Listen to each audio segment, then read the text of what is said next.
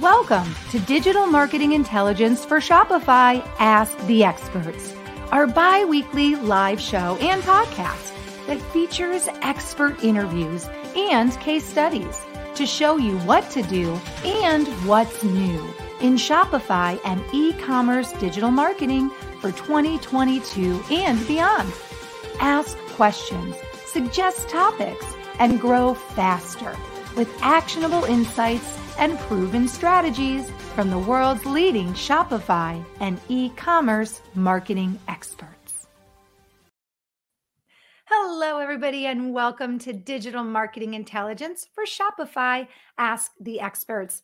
I'm Marissa Morgan, your show host. I'm also the Director of Business Development here at Engage. On behalf of myself and the whole team at Engage, I want to welcome you to today's show. Today, we're doing a case study and it is a case study mm. based on a jewelry brand. We're going to be introducing you to the owner and founder of Luca and Danny. It is an artisan jewelry brand, and we're very excited to hear a little bit more about the story behind the brand. But more importantly, I know you're here to learn about Shopify, how to grow your business, how to manage more SKUs, how to increase your traffic. And the Luca and Danny founder and owner himself will be here to share how he has discovered the success in some of those different areas and, and some of the pain points that he has overcome. Before I introduce you to our special guest in just a moment, I want to be sure that you stick around because after today's talk and our special guest, I will, of course, be sharing our Engage News of the Week. Our Engage Digital Marketing News of the Week will have to do with something in the world of e commerce. So, if you are looking to get into e commerce, if you have a product or you're currently you know, hosting a Shopify store, stay tuned because our Engage News of the Week always offers some great insight into that world.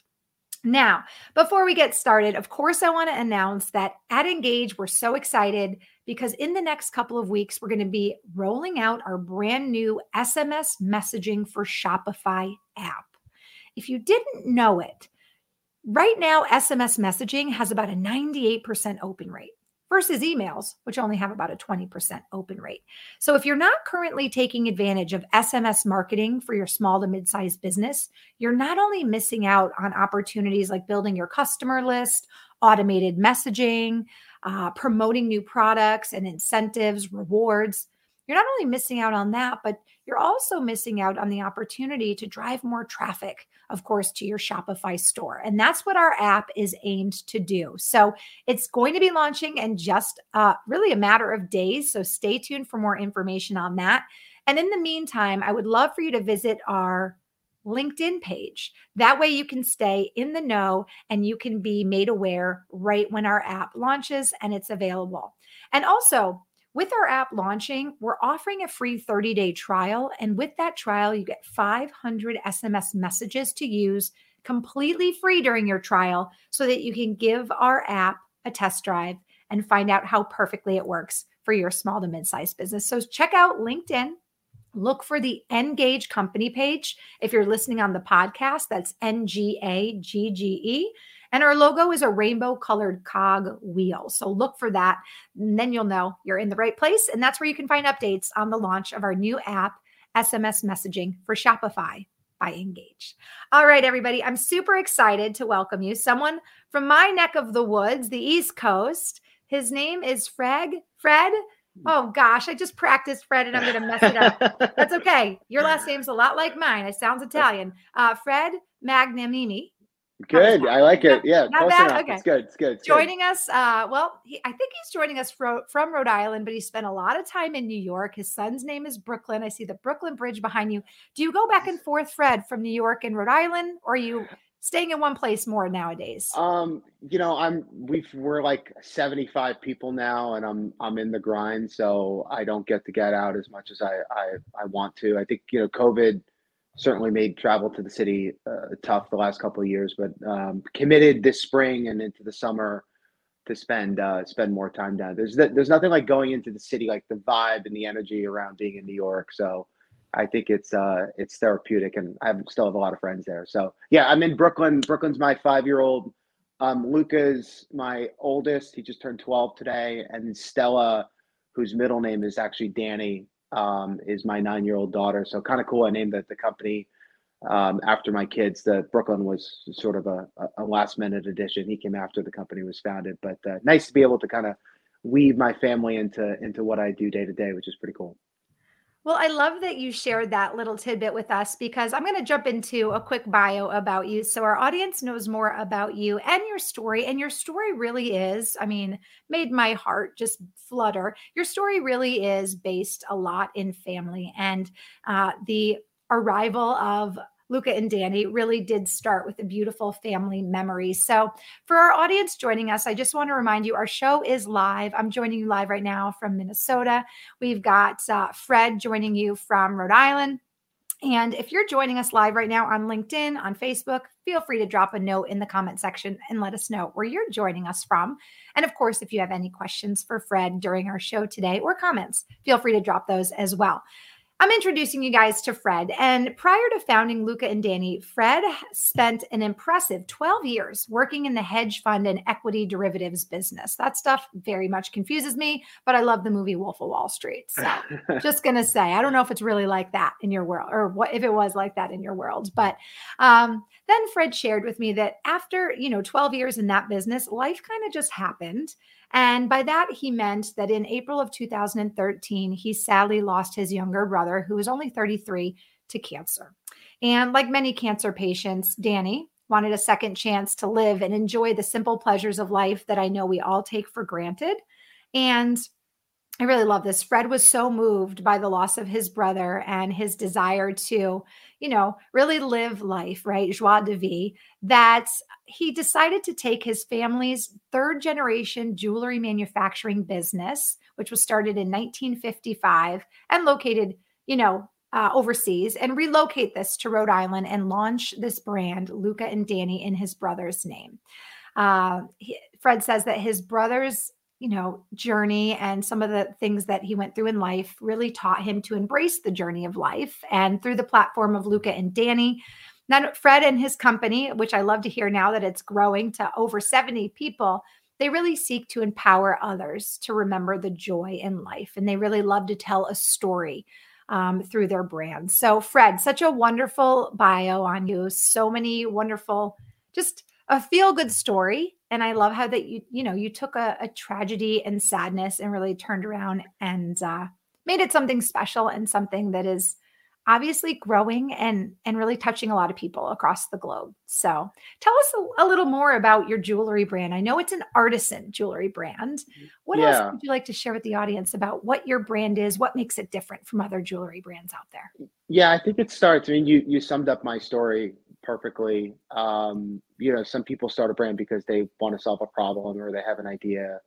Um, I went through kind of a life event, right? And um, you know, my family started a jewelry manufacturing business. My grandfather started jewelry manufacturing business in Rhode Island, in 1955. This area was once the epicenter of costume jewelry manufacturing um, in the world. That 80% of the costume jewelry was produced here, and then it went all overseas and so I grew up with with jewelry people, right? It's something I spent my my summers like every summer. My dad would teach me and my brother like one aspect of how to make jewelry.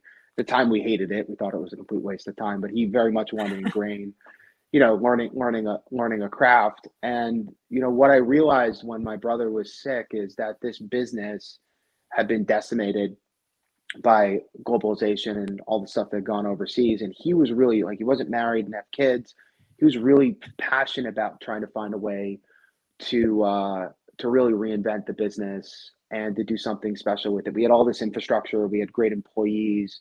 You know, my family knows how to how to craft jewelry, which is a, a little bit of a lost art form.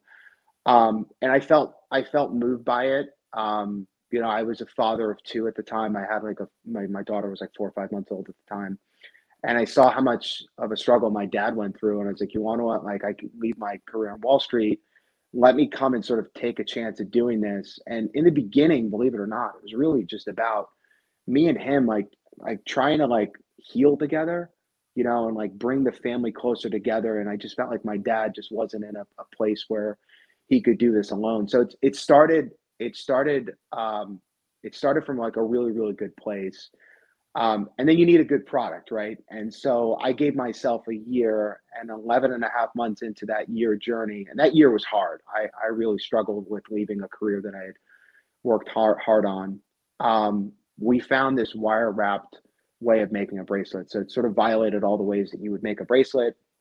I was moved by witnessing women buying jewelry as a form of self expression, right? Um, a lot of the meaning based pieces they're buying because they have some sort of connection. And I'm like, instead of a charm hanging down or going around a wrist, why not have it sit on the top of your wrist, right? That thing that you're really passionate about and you have some sort of connection with, why not go and show that to the world?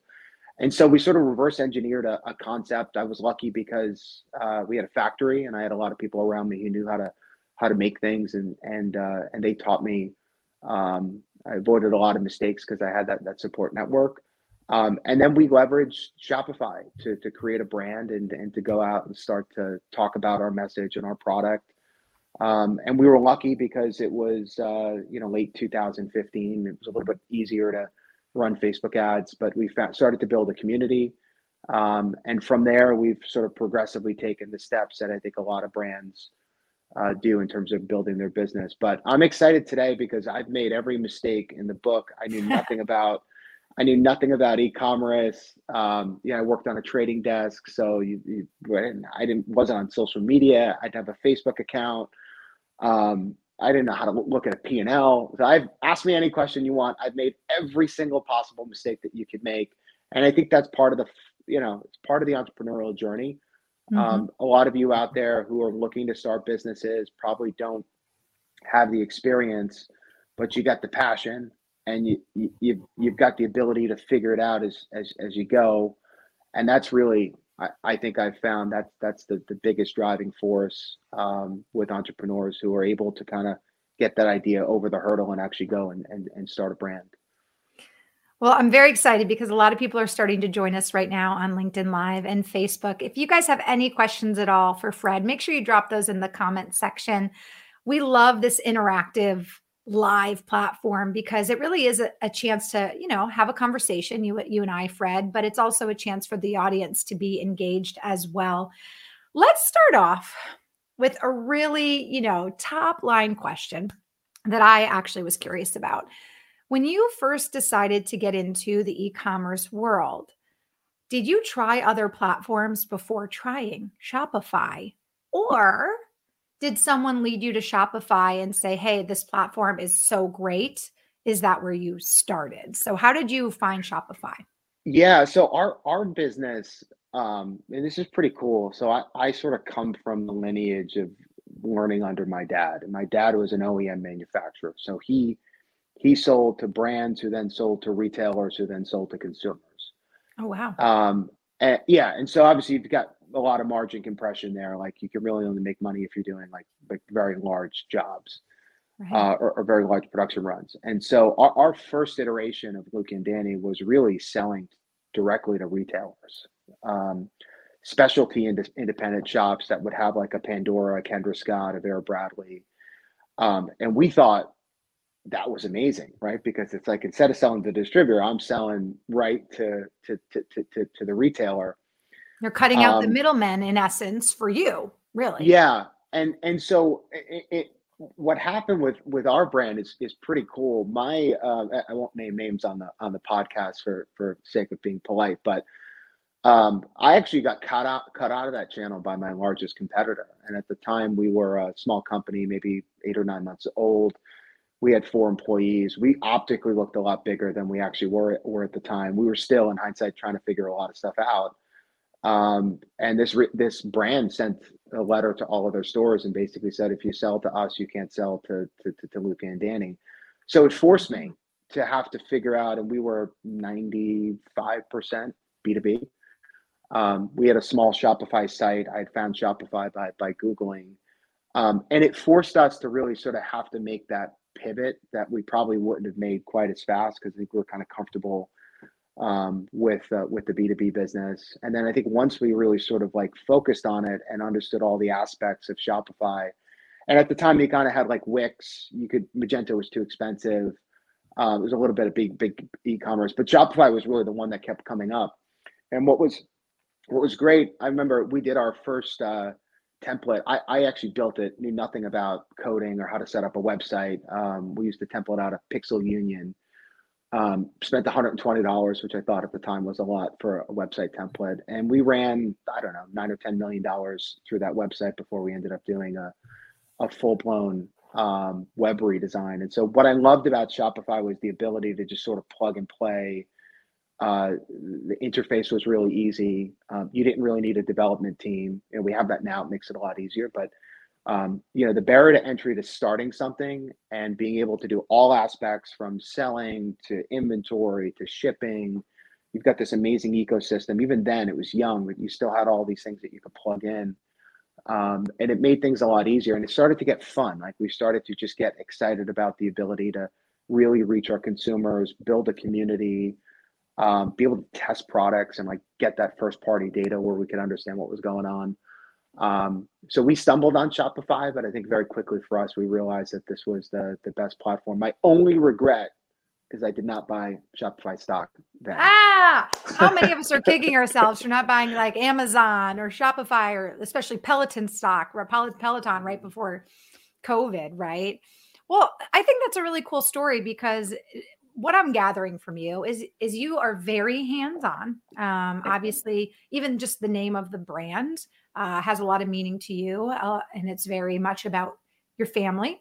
Uh, and it sounds like when you were like, okay, I want to do this. How do I do this? The first thing you did was go to Google and say, hey, what's the good platform to do this? And that's essentially how you landed on Shopify. And like many of our case study participants, uh, even in other categories, the one common thing I hear, um, a common thread through all of your stories, is that you love Shopify because it's so easy to integrate. You know, other other apps and other, um, you know, it's just very easy to integrate and it's very easy to do everything you need right on the platform and have access to, like you said, metrics and inventory and I think for any small to mid-sized business, that's right there one of the biggest benefits to Shopify. Would you agree? Yeah, um, we're, we we've moved to Plus a couple years ago, um, and there's the added benefit of like having some of the customer support. The other thing I really like about Shopify, I'm a founder, I'm an entrepreneur. I like being in the weeds on things. Um, I like to test. You know, like I I, I don't if I want to do something, I don't overthink it. I I try it you know, a lot of things I think you can have analysis paralysis and like overthink a decision.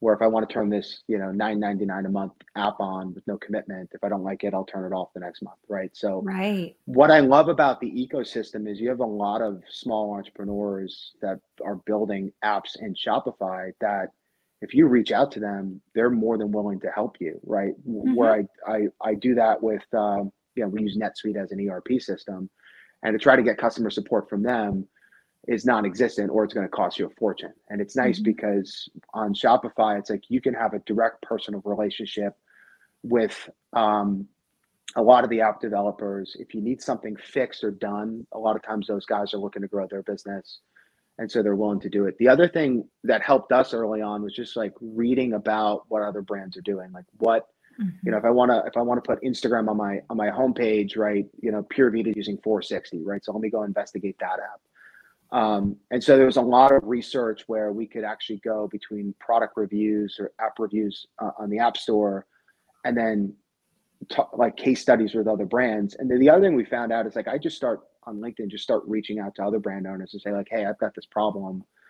Uh, did you find a solution in Shopify?" And um, a lot of brand owners, myself included, like if you reach out with a problem and I've made that mistake and I can recommend a really good app, I'm going to advocate for it because it's just kind of how this group works and rolls. Um, and so, for anyone who's looking to start a business or anyone who's looking who's on Shopify and looking to get on on the Shopify, don't be afraid to reach out to other brand owners. And LinkedIn is a great tool. Um, all of us, like I've learned a lot of stuff by having mentors who taught me. Uh, the first step was actually having the guts to kind of reach out and ask for help.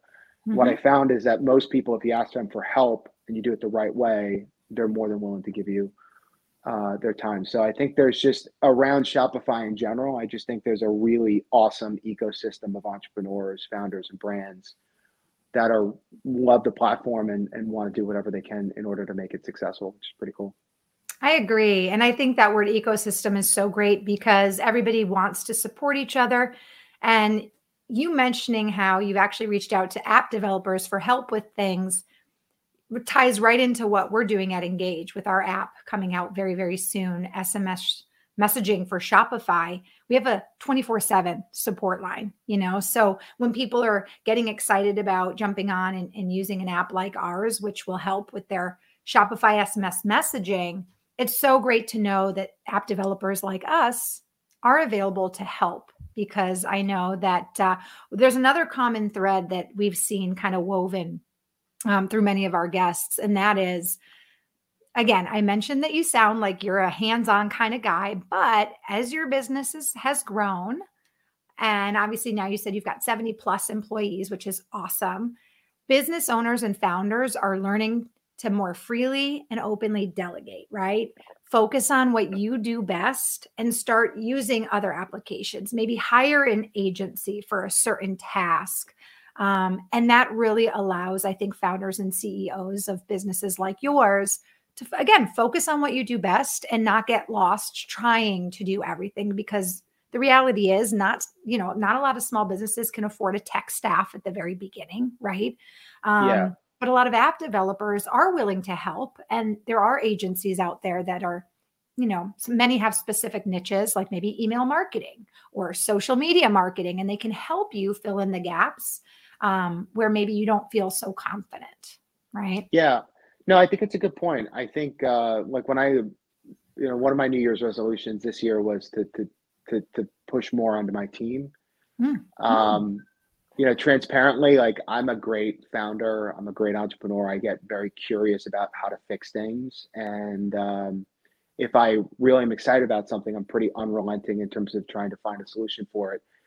I haven't been as good at delegating, you know, so things um, sometimes it's easier just if I do it versus having someone else do it. And I think for me, and I'll, I'll say this very openly, my career progression from a founder to a CEO has has really involved building a team and then taking a little bit of a step back and kind of letting them make their own decisions. So um, I may not like the homepage today. i've got to mm-hmm. parse. I got to you know sort of pick my battles in terms of like whether or not uh, just because I think it doesn't mean it's right. I'm wrong with a lot of things, and I think uh, I, have I've learned that uh, letting go of certain things, if you hire the right people and you give them the opportunity to be able to own things, um, you you got to kind of let them go and and and make make decisions. And I think for me, that's been, and I've really worked hard on it. Uh, I'd say the last eight or nine months. It's something that doesn't come intuitive to me, um, and I've gotten to a place where I'm actually really really comfortable with it. So things like org structure,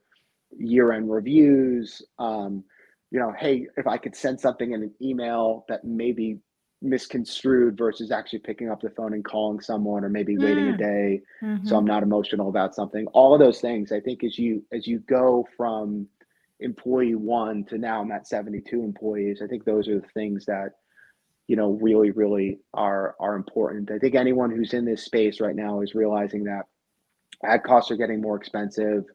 It's never been easier to to to, to launch a brand.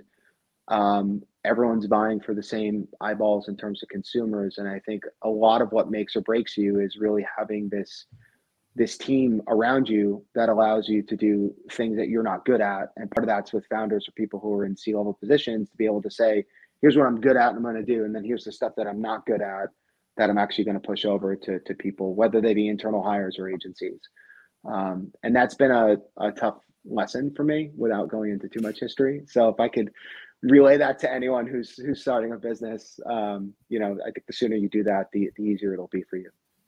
Well, congrats on now 72 people in your company. That's really, really impressive. Um, let's let's talk about a couple pain points that I think are very common uh, for many small to mid-sized businesses out there, especially um, businesses that have a product, whether it's jewelry or maybe like a gourmet coffee or maybe a, I'm trying to think like a, some sort of widget or gadget. Um, as you mentioned earlier, you're you came into the business because of your passion, because of your family history. You didn't really set out to say, "Hey, I'm going to solve this pain point," right? And one of the things we talk about on our series consistently is a big part of driving traffic to your store is making it clear that you're going to help solve a prospect customer's pain point. How, as a jewelry brand, do you feel like you've had to kind of shift that a little bit? How are you driving traffic to your store? Given that your product is very like beauty, you know, it's very personal, it's memories. How did you yeah. manage to kind of shift to be able to drive the traffic? So I think we're running like the playbook of what you need to do in order to drive traffic. Um, it, it's it's kind of out there, right? So it's it's it's paid. So Facebook, TikTok, Instagram, YouTube, Pinterest. Um, you got to build an email file. Like we're we're probably close to five hundred thousand people on the email file, which makes it a lot easier. But early days with email, you're sending it out. You don't have a lot of people that are on the file. SMS has been a great channel, so glad to see you guys are, are launching uh, a solution there. Uh, open rates are great, and it's another way to kind of engage customers. I'm on my phone all day long. Uh, may not check an email, but I'll always look at look at a text. Um, and then I think you know, you know, if you can, like we're looking at omni-channel, right? So we sell in Nordstrom, we're onboarding on Macy's. I was on Home Shopping Network. Um, just any platform where you can go out and get your story out there and talk about your products um, PR is a good a good a good area. Influencer marketing. So it's not unknown of like what you actually what you need to do. Mm-hmm. Um, I've always taken the viewpoint that you know our business is about creating some sort of emotional connection. I don't view us as being in the jewelry business. It's the widget that we sell. For us, it's really about we're storytellers in one aspect, right? So we need to be good at marketing. We need to be able to connect our consumer with the products that we're we're we're talking about. Part of that's the actual physical product, but then part of it's also um, it's marketing, it's creative, it's storytelling, it's it's you know moving our consumers to be able to want to open up his or her wallet. For us, it's it's mainly hers in order to be able to, to want to either purchase our product or more importantly be, be part of our community right um, a lot of what what we do is really focused on uh, co-creating. So if I take that sunflower as an example, um, sunflowers right now are, are, are really hot because they're the national flower of Ukraine, and we did a give back to support a Ukraine charity. So people are saying it's a sunflower, but my emotional connection is with, you know, sort of what's going, the suffering of the Ukrainian people push aside any of the political views, like what's going on with them is very unfair. It's tragic. It's impacting kids. It's breaking apart families. I want to be able to do something for us that it's not about the jewelry. It's about creating that connection. And so we look to different channels to be able to, to do that. Um, direct mail is, a, is another one that we're, we're sort of really doubling down on and having a lot of success. I think importantly for any founders out there, every channel, like I have three kids. I love all of them the same, but they're all different, right? so if I if I parent my my youngest who's downstairs, I parent him very differently than my my oldest because their personalities are very different. They respond differently to different things. And so when we look at we look at channels, um, you know, Facebook as an example, very visual channel. You could test a lot of different ideas. Generally, in 36 hours, you can know whether or not something's going to work. It's a direct plug into the consumer yes, it's more expensive. Yes, it's kind of a pain relative to a couple years ago, but it's still a great channel. Um, we treat that channel very different than we would treat direct mail or TikTok. And so I think understanding um, what works in these respective channels, a lot of it's testing. Um, I think what we've done and what I've done really well is uh, we're really bad at forecasting.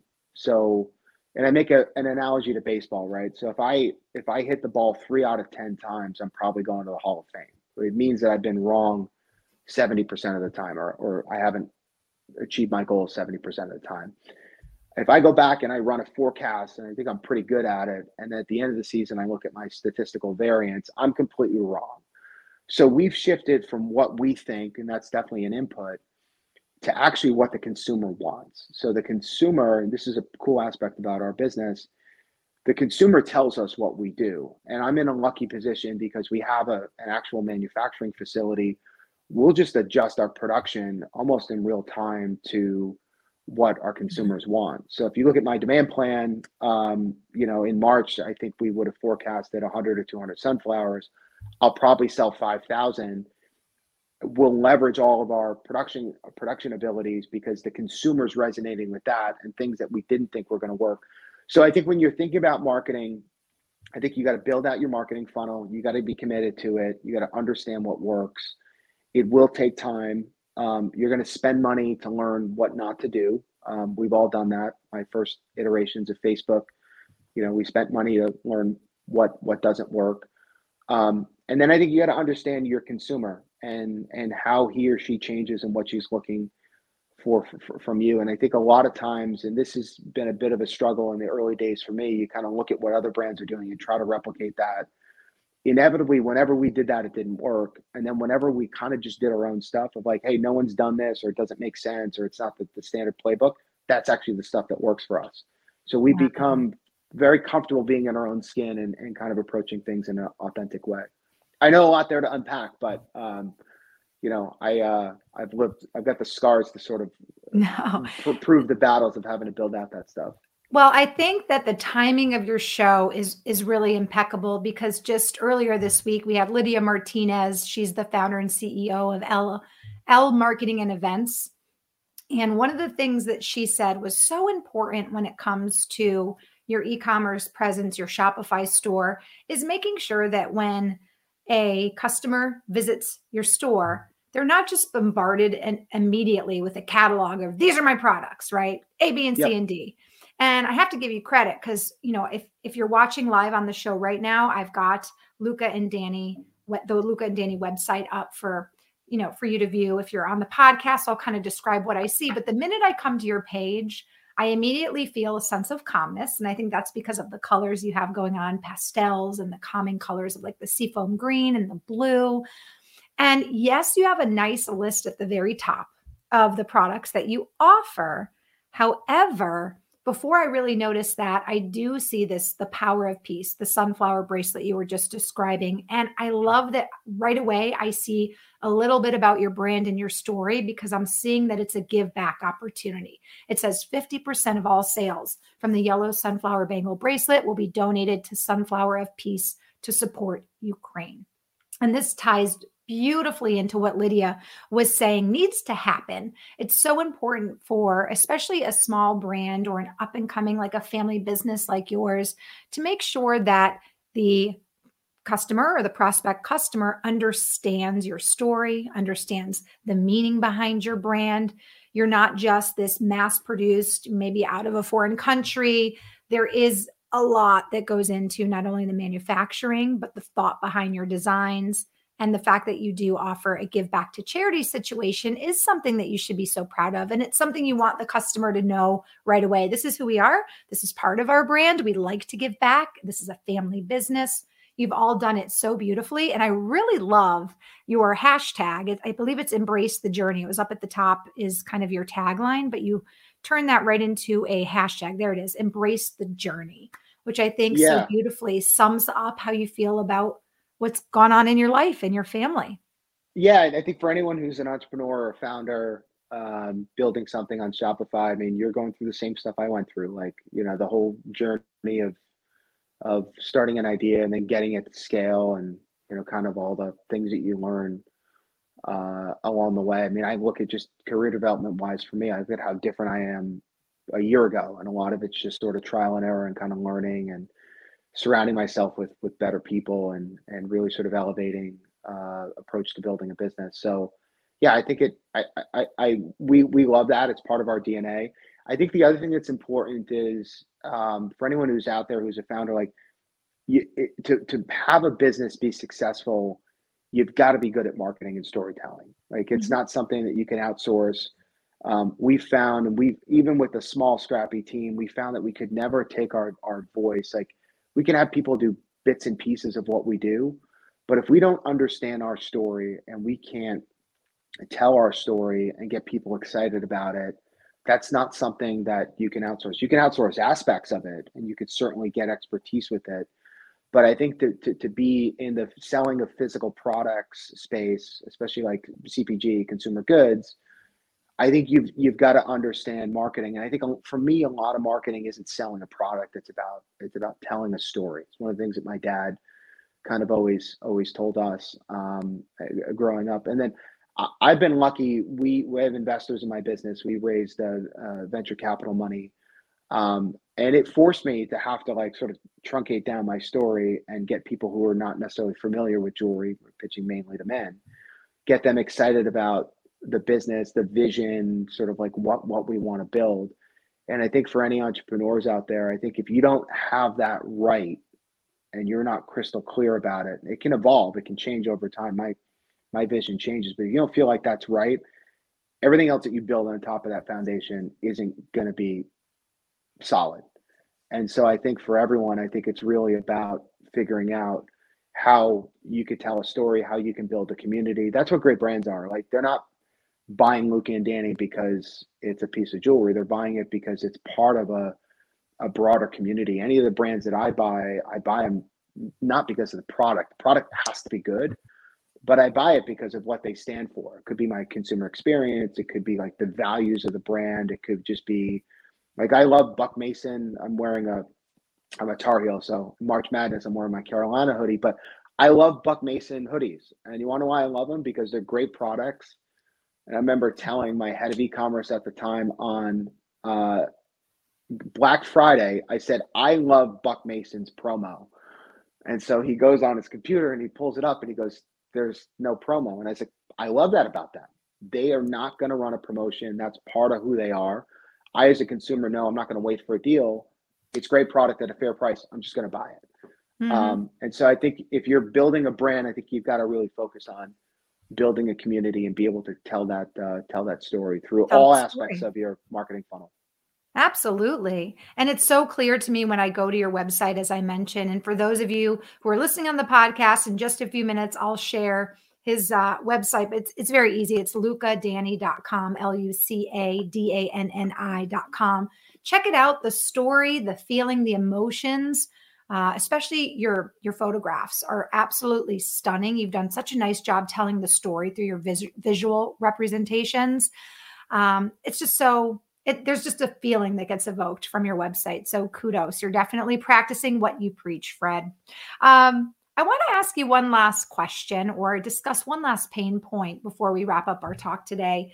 And that is it's also apparent when I visit your website that you have a ton of SKUs so many products, bracelets. I'll actually pop up the. Uh, absolutely love your website. It's just so beautiful. I could look at it all day long. You've got bracelets, but let's go up to the top because we've got your kind of catalog. You've got bracelets, you've got personalization, you have gifts. Let's click on all jewelry. You've got bracelets, stack sets, necklace, earrings, anklets, anklets, ornaments, and then of course you even have gift cards. Um, yeah. How have you been able to manage all your SKUs, especially as you're growing? I know your team's getting bigger. Shopify gives you a lot of tools to use. What's been the biggest help in managing your SKUs? Um, you know, I think so. We have about 3,000 SKUs right now. So every bracelet wow. style, like that sunflower, comes in uh, two finishes and three sizes. Um, we felt like sizing was important if it's going to sit on the top of the wrist. Um, people have different wrist sizes. And so for us, that was a very conscious decision that we thought the engineering of the product uh, necessitated carrying a little bit more inventory.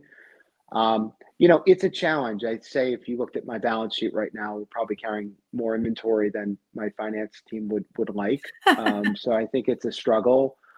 Um, we we're trying to figure out like what is that what is that optimal blend in terms of like what's mm-hmm. the right amount of SKUs, and then what's the right amount of inventory to back up the SKUs. Um, you know we're we're lucky because we're vertically integrated so i don't necessarily need to forecast things out. You know we're not buying products from china. So i think a lot of the things that we've been able to do um, we're lucky because we have just in time production. Um, mm-hmm. it's one of the things that i would i would implore people who are starting a business you know if you have the ability to have things made locally even if it costs you a little bit more um, your margin isn't quite as high, but you have the flexibility to sort of like react pretty quickly. Mm-hmm. In this environment, um, you know, March is incredibly challenging, and everything that we thought was going to happen in March hasn't happened. There's all these geopolitical risks, the consumers getting squeezed. The ability to like adjust your inventory by having really really good vendors and having um, the ability to like wait until the last minute to be able to go and, and produce things i think for us has been um, has been a little bit of a of a blessing um, the last point is i think there's what we've learned is more is not necessarily better mm-hmm. so um, you know i'm learning as i go if it's a bad product you, you just got to find a get way to get rid of it right so again mm-hmm um, I work with our product development team. We have a lot of ideas. In hindsight, not all of those ideas were, were good ideas. And so I think making sure that you have a healthy, you know, you have enough of a scope. Um, so it looks like you have enough selection. If you're going into new categories, try not to do it with one or two items, build out a, a deep enough collection. Um, but don't get in you know that inventory is the number one thing that can kill a great business and a great product. don't, yeah so, it sounds like don't don't bring in or design inventory to have inventory for the sake. It sounds yeah, like everything that you make still has a purpose a meaning. It's very well thought out yeah and it's okay i think the thing that i struggle with is it's okay to go sold out right like if you if you yeah. take a position and it sells out and you're not stuck with any inventory and you can restock it then that's not necessarily a um, a, a bad thing. So all all things I've learned the hard way, unfortunately. Well, you're doing a fantastic job. Like I said, practicing what you preach. Your website is beautiful. I noticed I got an offer right when I visited the website, put in my email for 15% off. Uh, your website's very easy to navigate. The photography is beautiful. There's a lot of um, there's a lot of flow through your website. I noticed as I clicked on other pages to shop other categories, there was still a nice reminder at the top about the sunflower promotion. So, really nice flow. Everything's really tied together. I might just have to do some shopping after today's show, Fred. We'll pick some stuff out. We'll uh, we'll, we'll gift you. And then uh, for any of your guests, honestly, if you guys have any questions, uh, I'm Fred at lucadanni.com. Um, reach out, email me. I've probably gone through whatever you're going through. Um, or hit me up on LinkedIn. Um, so I'm going to put your email real fast in here for everybody. Yep. lucadanni.com. And then I will definitely let's put your email up first. Yeah, let's share how everybody can connect with you. Make sure that's spelled right, right? Okay, guys. That's good. Cool. Please connect with Fred if it's not to buy jewelry, even if you want to, you know, join his kind of ecosystem of Shopify business owners. It's really great to see people supporting each other, especially even working together. There's a lot to be said in the power of promoting other businesses and those businesses promoting yours. So reach out to Fred. He's open to communicating. It's Fred, F R E D, at Luca, L U C A, Danni, D A N N I lucadanni.com, lucadanni.com. That's going to be his email. Let's share his LinkedIn as well. I've got the link up there, but you spell his name Fred Magnanimi. Did I say it right that time? That's it. Yeah, there just got to say it quick. Um, and that is that Italian? It is, yeah. okay. Yeah, I'm Italian, so my last name is D'Onofrio with an apostrophe. That's my legal last yeah, name. Yeah, there you go. And I get all kinds of things. I get Don Frigno, Don Friano, yeah, I would say Don Friano. Yeah, Don Friano. Yeah, all kinds roll, of stuff. Roll it together. So. I get Marisa, Melissa, Marisa. All right, so let me spell Fred's name for you, especially if you're listening on the podcast. It's F R E D, and then his last name M A G N A N I M I. And of course, I'll share how you can connect and check out his website. It's going to be L U C A D A N N I.com, lucadanni.com. Fred, before I let you go, I do want to share our Engage news of the week. But before I do that, are there any final thoughts you want to share or experiences you want to share before we move on to our news of the week and wish you wish you a good day?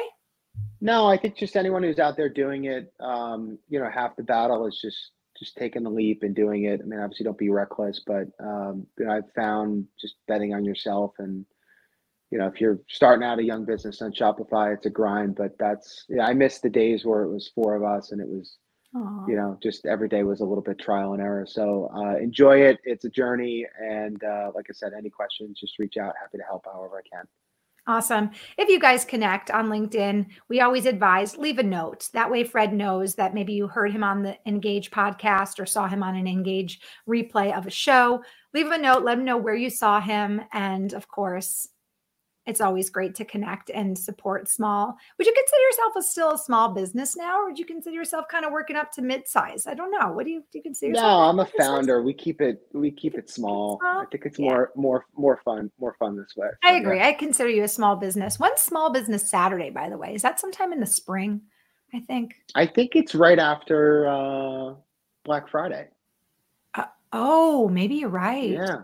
I used well, to there live is in a Texas. small business Saturday. Yeah, I used to live in Texas, and I remember I did a small business Saturday like commercial, and I didn't remember it being winter. But then again, the winters in Texas are so different yeah. than the winters in Minnesota. So yeah, you might you might you, be right. Small business. You know what I remember about Texas is no uh, state income tax.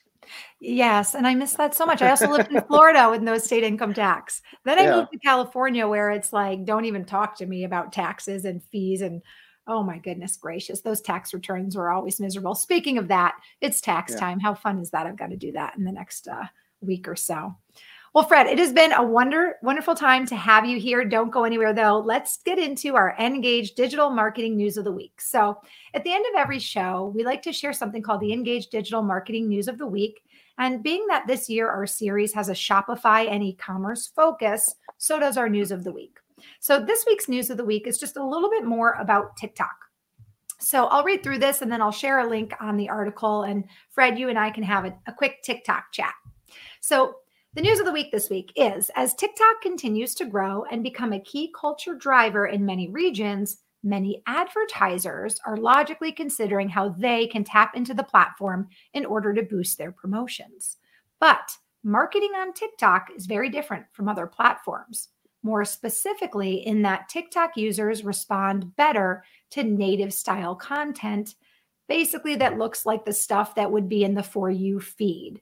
So, so how do you do that, right? As a as an advertiser or as a business, how do you create content to really mimic the content that TikTok users are interacting with? Well, TikTok recently came out with an article and they conducted a study of hundreds of brands to glean some insight into how branded uh, into the branded content elements that are driving the best response. So basically, I've got a link I'm going to pop up on the screen for you. It's super long. If you're watching, take a screenshot uh, on your computer with your cell phone. But you can find this article at www.socialmediatoday.com forward slash news and you're going to look for an article about TikTok sharing tips on how to maximize your branded content. So that's how you're going to find the article. But a few of the tips that that TikTok actually suggested from their studies is to introduce a character into your clip. Uh, maybe this is like, you know, flow from Progressive. Maybe you create a character for your brand and that character pops up through all of your you know your branded content.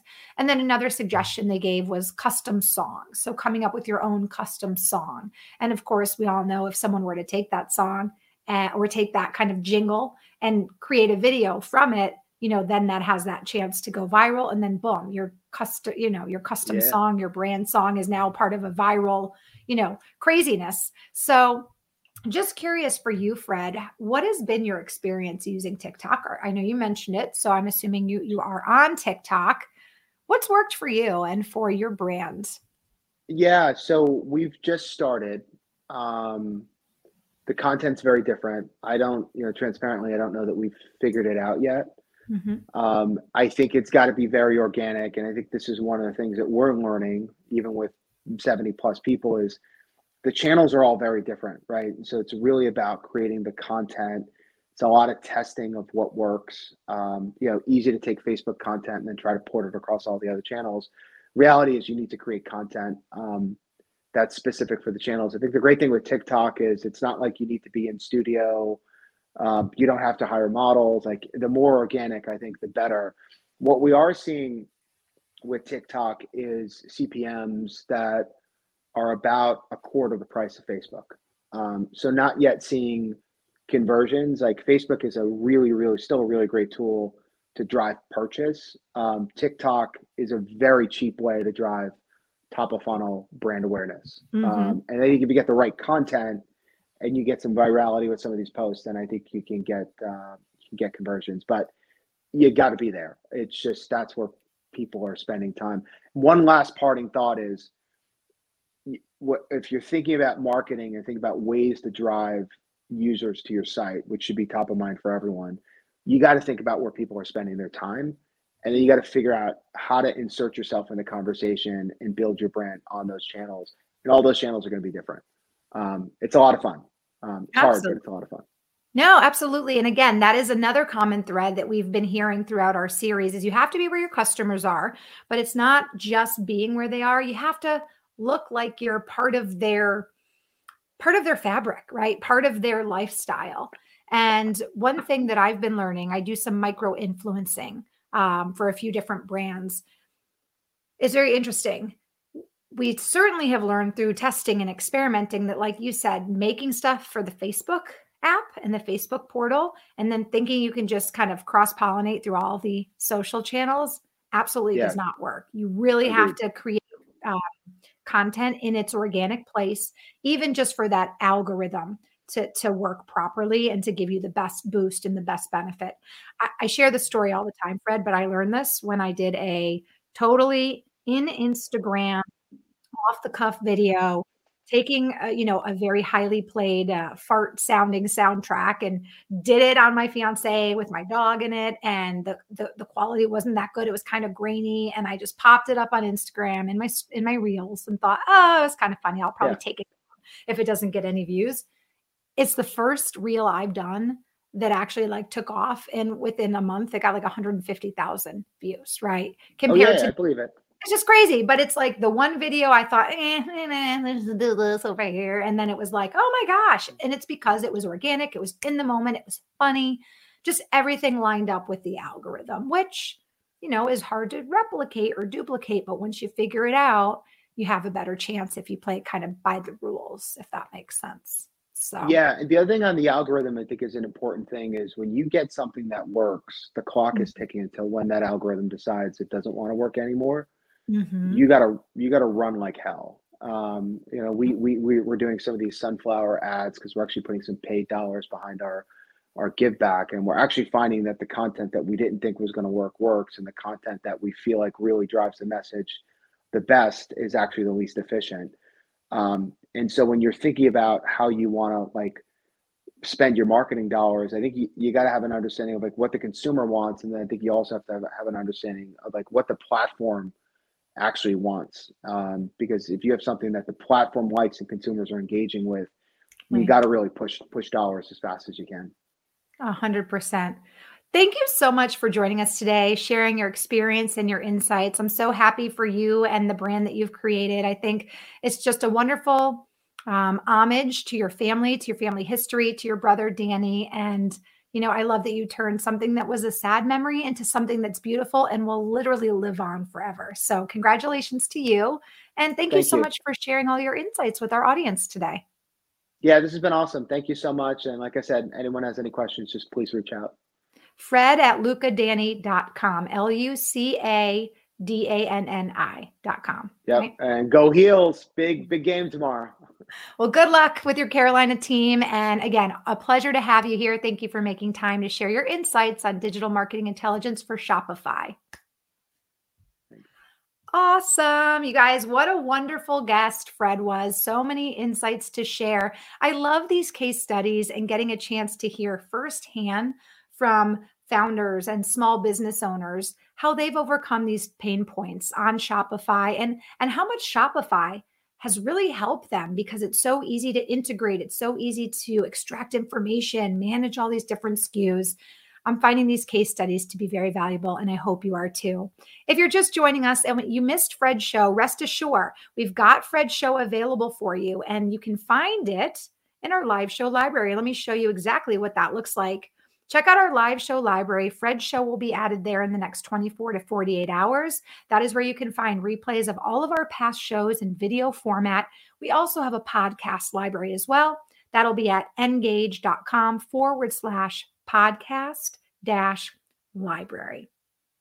Okay, before I let you go, a quick reminder that our next show will be next Thursday, March 31st. Our guest is Wael Amrani. He'll be joining us. He is a Shopify marketing expert. And what he'll be joining us to share is how to dramatically increase your Shopify store sales while actually reducing your Facebook and Instagram ad spends. Curious on how you do that? Join me next Thursday, March 31st at 1 p.m. Eastern.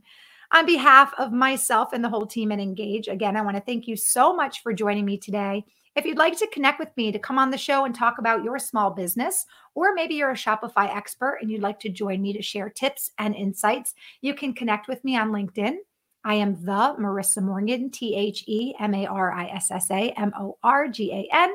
And my email is Marissa, M A R I S S A dot M at engage.com. And don't forget to follow Engage on LinkedIn as well. Look for our new app coming very soon in just a few weeks. That is the Engage SMS messaging for Shopify app. We have so many features, so much more than some of the the apps out there. So definitely take a free trial, 30 free days, 500 free messages when we launch.